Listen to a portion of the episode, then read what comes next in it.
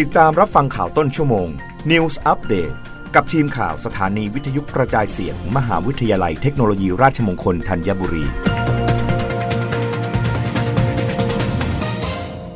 รับฟังข่าวต้นชั่วโมง โดยทีมข่าววิทยุราชมงคลธัญบุรีค่ะกฟผเผยหนึ่งปีแบกรับภาระค่าเชื้อเพลิงเกือบ1นึ่งแสนล้านบาท แม่กู้เงินนับหมื่นล้านบาทมาเสริมสภาพคล่อง แต่ยังไม่เพียงพอ วอนภาครัฐดูแล นายบุญญนิตวงรักมิตรผู้ว่าการการไฟฟ้าฝ่ายผลิตแห่งประเทศไทยหรือกฟผเปิดเผยว่ากฟผห่วงใยต่อความเดือดร้อนของประชาชน จากปัญหาวิกฤตราคาพลังงานที่สูงขึ้นอย่างต่อเนื่อง โดยร่วมรับภาระค่าไฟฟ้ากับประชาชน ตามแนวทางบริหารค่าไฟฟ้าตลอด 1 ปีที่ผ่านมา ตั้งแต่งวดเดือนกันยายน 2564 จนถึงปัจจุบัน รวมแล้วเกือบ 1 0 0 0 0แสนล้านบาท แม้กฟผจะพยายามแก้ปัญหาเบื้องต้นด้วยการกู้เงินเพื่อเสริมสภาพคล่องจำนวน 25,000 ล้านบาท แต่ยังไม่เพียงพอต่อการแบกรับภาระค่าเชื้อเพลิงที่เกินกำลัง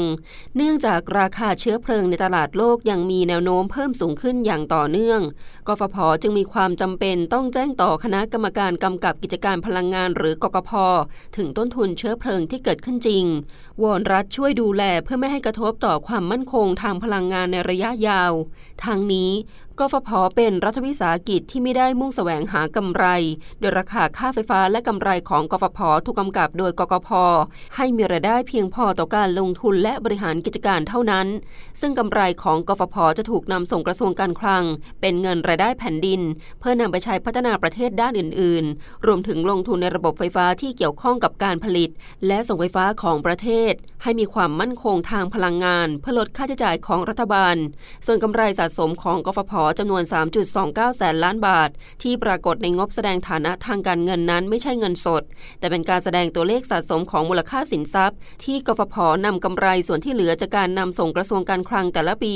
ไปลงทุนในรูปของสินทรัพย์ที่ใช้ผลิต และส่งไฟฟ้าให้แก่ประชาชน อาทิ โรงไฟฟ้า สถานีส่งไฟฟ้า สายส่งไฟฟ้า ตลอดระยะเวลากว่า 50 ปี นับตั้งแต่เริ่มก่อตั้งกิจการ จึงไม่สามารถนำกำไรสะสมดังกล่าว มาจ่ายชดเชยค่าเชื้อเพลิงที่เพิ่มขึ้นได้ รับฟังข่าวครั้งต่อไปได้ในต้นชั่วโมงหน้า กับทีมข่าววิทยุราชมงคลธัญบุรีค่ะ รับฟังข่าวต้นชั่วโมง News อัปเดตครั้งต่อไป กับทีมข่าวสถานีวิทยุกระจายเสียง มหาวิทยาลัยเทคโนโลยีราชมงคลธัญบุรี